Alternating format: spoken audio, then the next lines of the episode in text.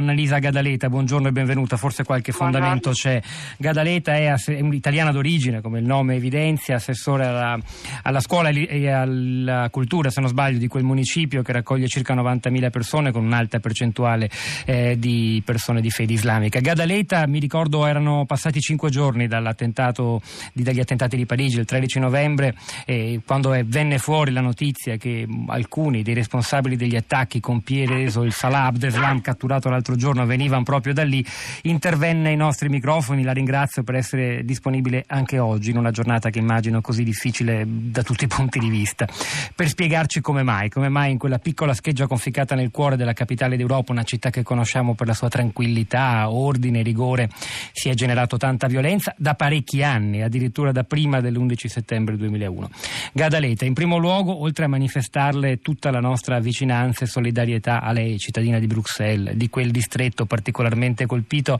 Le vogliamo chiedere che clima c'è oggi in queste ore, che cosa state facendo voi come amministrazione di Bolenbeek? No, innanzitutto vorrei ringraziare gli italiani che in questo momento ci sono vicini perché è chiaro che nei momenti difficili è bello sapere che, che non si è da soli.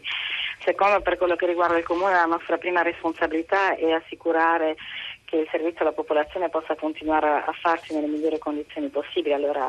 ci sono poi delle domande molto pratiche, bisogna risolvere le scuole, le apriamo, non le apriamo, come organizziamo il servizio prima e dopo la scuola, come organizziamo il servizio nelle strade, nello spazio pubblico, eccetera. Quindi da ieri siamo impegnati soprattutto con... Sul fronte della sicurezza, insomma. Mm. Esatto. Sì, e sembra banale, ma voglio dire dopo degli avvenimenti così è essenziale che si possa continuare a far capire alla popolazione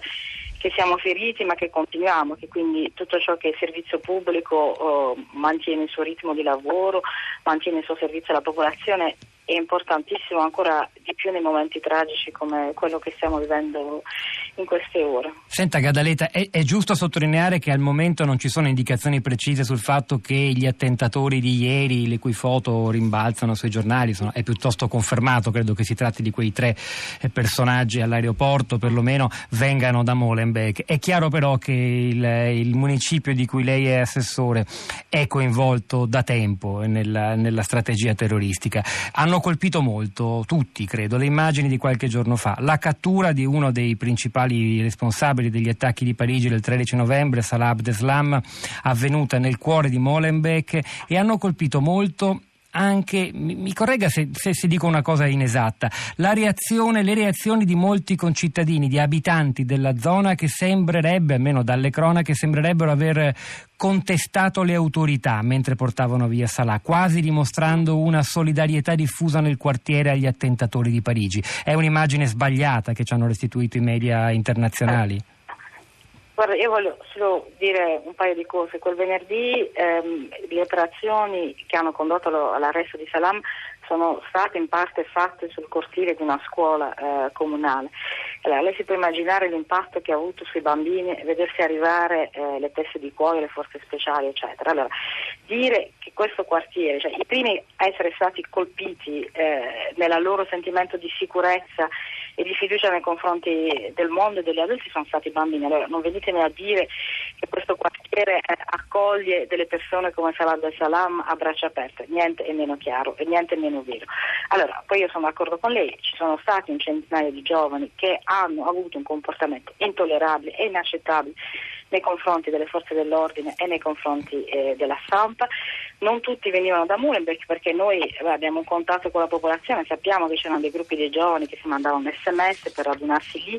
sono dei gruppi di giovani che hanno sicuramente dei conti aperti con la polizia, ne sono convinta, lo sappiamo per esperienza e poi perché anche queste persone le conosciamo, però questi centinaia di giovani non sono rappresentativi dei 30.000 30.000 giovani che abitano a Molenbeek. Su una popolazione di 96.000 abitanti ce ne sono 30.000 che hanno meno di 25 anni. Allora io capisco che quelle immagini sono quello che sono, l'impatto su, su chi vede è quello che è e, e capisco anche certi tipi di reazioni, ma per favore non confondiamo chi ha dei conti aperti con la polizia per dei fatti criminali, di piccola criminalità di strada o altro, con il grosso della popolazione, voglio dire, ci sono tanti giovani che riescono anche qui, se ne parla poco, ma ci sono anche giovani che studiano, ci sono anche giovani che vanno all'università, ci sono giovani che fanno carriera, quindi non facciamo questa macchina per favore e non dimenticate che venerdì pomeriggio le prime diciamo, vittime collaterali di questa operazione sono stati dei bambini a partire di tre anni.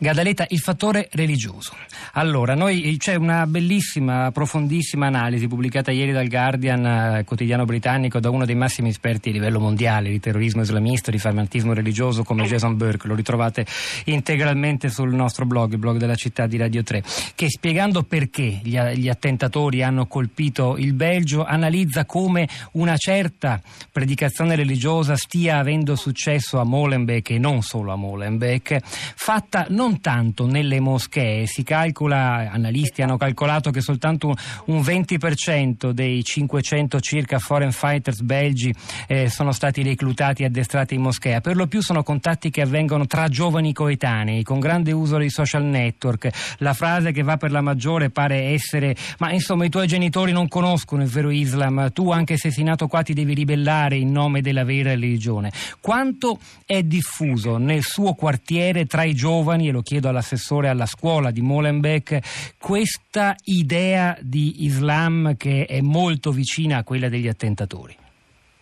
Allora, penso che ci sia sicuramente una parte dei, dei nostri giovani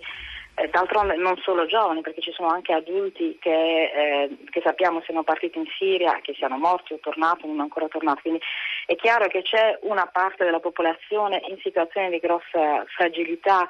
che è molto sensibile per un tipo di discorso di questo tipo. Allora, noi le analisi che facciamo da più di un anno e mezzo, perché stiamo esaminando il fenomeno dei foreign fighters da più di un anno e mezzo, sappiamo che sono da un lato persone che hanno vissuto dei momenti di rottura eh, familiare o sociale estremamente importante e dall'altra parte persone in cerca di un'identità in cerca di identità che è una richiesta, diciamo una ricerca normale nel percorso della vita di una persona, solo che da loro le risposte si trovano eh, in certi tipi effettivamente di network con un messaggio islamista radicale e violento. E poi d'altra parte a questo si aggiunge, e questo è un fenomeno visibilmente più, più, più diffuso, bisogna sapere che da quasi una decina d'anni l'influenza del pensiero salafista, che è un pensiero molto rigido di interpretazione dell'Islam, si è molto diffuso nella popolazione musulmana a Bruxelles, non solo a Molenbeek, perché evidentemente là, c'è stata una strategia di questo tipo che è venuta anche dall'Arabia Saudita, con cui noi poi siamo come paesi europei tutti sommato anche in buoni termini, va anche sottolineato comunque questa un po' ipocrisia da parte nostra e quindi questo messaggio si è diffuso. Allora, questo è quello che a me spaventa. Si è anche sottolineato un contributo persino finanziario a un certo tipo di, di, di, di Islam ah, sì. eh, vicino al fanatismo anche a Molenbeek e in altri tanti altri luoghi d'Europa. Oggi il foglio in prima pagina in un articolo di, di Giulio Meotti dice ce ne sono tantissime di Molenbeek eh, nel, nel, cuore dell'Europa. Questa è effettivamente una, una, cosa che possiamo constatare, abbiamo visto anche noi. Ci sono A lei risulta questo contributo saudita diretto? Esatto, allora poi è chiaro che poi c'è tutta la politica internazionale che si mette in mezzo, che rapporti abbiamo noi con, con certi paesi come l'Arabia Saudita. Come vuole lei che siamo credibili nel momento in cui rimproveriamo alla comunità musulmana, per esempio, di non rispettare l'uguaglianza fra uomo e donna e nello stesso tempo manteniamo dei rapporti così vicini con un paese in cui le donne non possono neanche guidare. Da qualche parte c'è un'ipocrisia del nostro modo eh, di, di, vedere le cose. Allora, questo non giustifica sicuramente né il terrorismo, né la violenza, né il radicalismo, però vorrei farle cercare di capire che tutto questo fa parte di un sistema nel quale noi funzioniamo anche a livello micro come può essere quello, quello del comune di Molenbeek.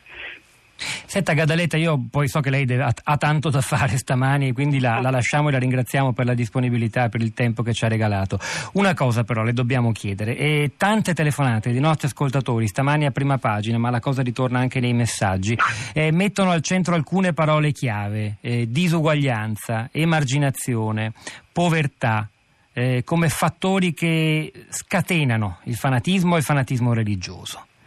È questo che è accaduto almeno in una parte di Molenbeek, è giusto vederla così, perché poi dall'altra parte bisogna anche mettere in evidenza il fatto che alcuni degli, dei terroristi, quelli di Parigi, questi non li conosciamo ancora, non sono tutte persone per esempio povere, quindi emarginate dal punto di vista economico. Quindi? No, sono d'accordo nell'analisi che fa lei. Il comune di Mulem è il comune, il secondo comune più povero di tutto il Belgio. Siamo dei quartieri con eh, percentuali di disoccupazione che arrivano a più del 50%, quindi è chiaro che la situazione è quella che è. Allora, c'è un disagio sociale al quale si aggiunge un disagio sul quale ormai stiamo mettendo sempre di più eh, l'accento, che capiamo sempre di più, che è quello anche un disagio familiare e nelle relazioni umane e all'interno, all'interno delle famiglie. Ma è chiaro che questo non spiega tutto, eh, perché voglio dire, gli Abselam non erano i più poveracci dei poveracci, cioè avevano un caffè, avevano delle attività economiche. Quello secondo me su cui merita nei prossimi mesi anche di, di, di studiare un po' di più è questo legame che si conferma anche adesso dalle ultime notizie che arrivano fra criminalità organizzata di un certo calibro e, eh, e network terroristici. E, e, là secondo me c'è anche una chiave che va, eh, che va studiata, perché d'altronde a Baud gli Abselam facevano tutti parte di questi piccoli gruppi criminali che a un certo momento hanno incrociato la strada sicuramente di reclutatori, di eh, network terroristici e di network eh, radicali e violenti, ma bisognerà anche capire se dietro questo ci sono anche delle strategie criminali più organizzate che hanno in fondo tutte un più o meno la stessa diciamo, la stessa finalità che è quella di mettere un po' in crisi eh, gli stati e i valori, gli stati democratici e i valori europei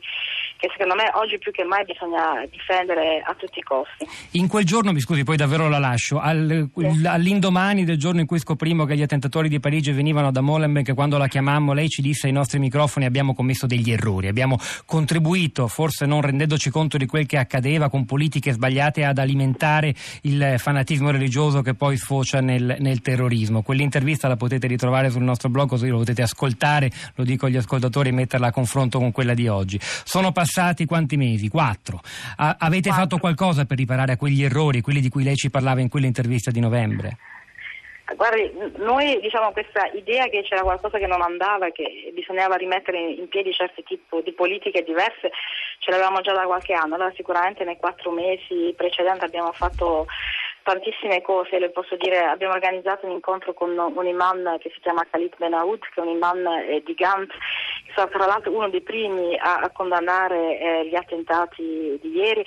con, con insegnanti, sono venuti 150 insegnanti a questa formazione per cercare di capire quali sono i percorsi di, di, di questi giovani e cosa si nasconde dietro uh, tutto il fenomeno del, del, del, radicalismo e del radicalismo violento. Poi per esempio io con un gruppo di donne ci stiamo attivando per eh, creare eh, nuovi tipi di progetti che sono piuttosto centrati verso le famiglie perché ci siamo resi conto che c'è un bisogno fondamentale di sostegno alle famiglie. Organizziamo incontri nelle moschee, abbiamo fatto venire qualcuno che ha scritto un libro che si trovava in Afghanistan quando ci sono stati gli attentati a New York, che poi si è fatto Guantanamo, eccetera, che viene a raccontare ai giovani qual è stato il suo percorso e anche mettere in guardia. C'è un gruppo di mamme i cui figli sono partiti in Siria, che si stanno anche organizzando, che mettono tantissimo tempo e energia per andare anche nelle scuole ancora lì a parlare con i giovani o nelle moschee o nei luoghi dove si trovano i giovani,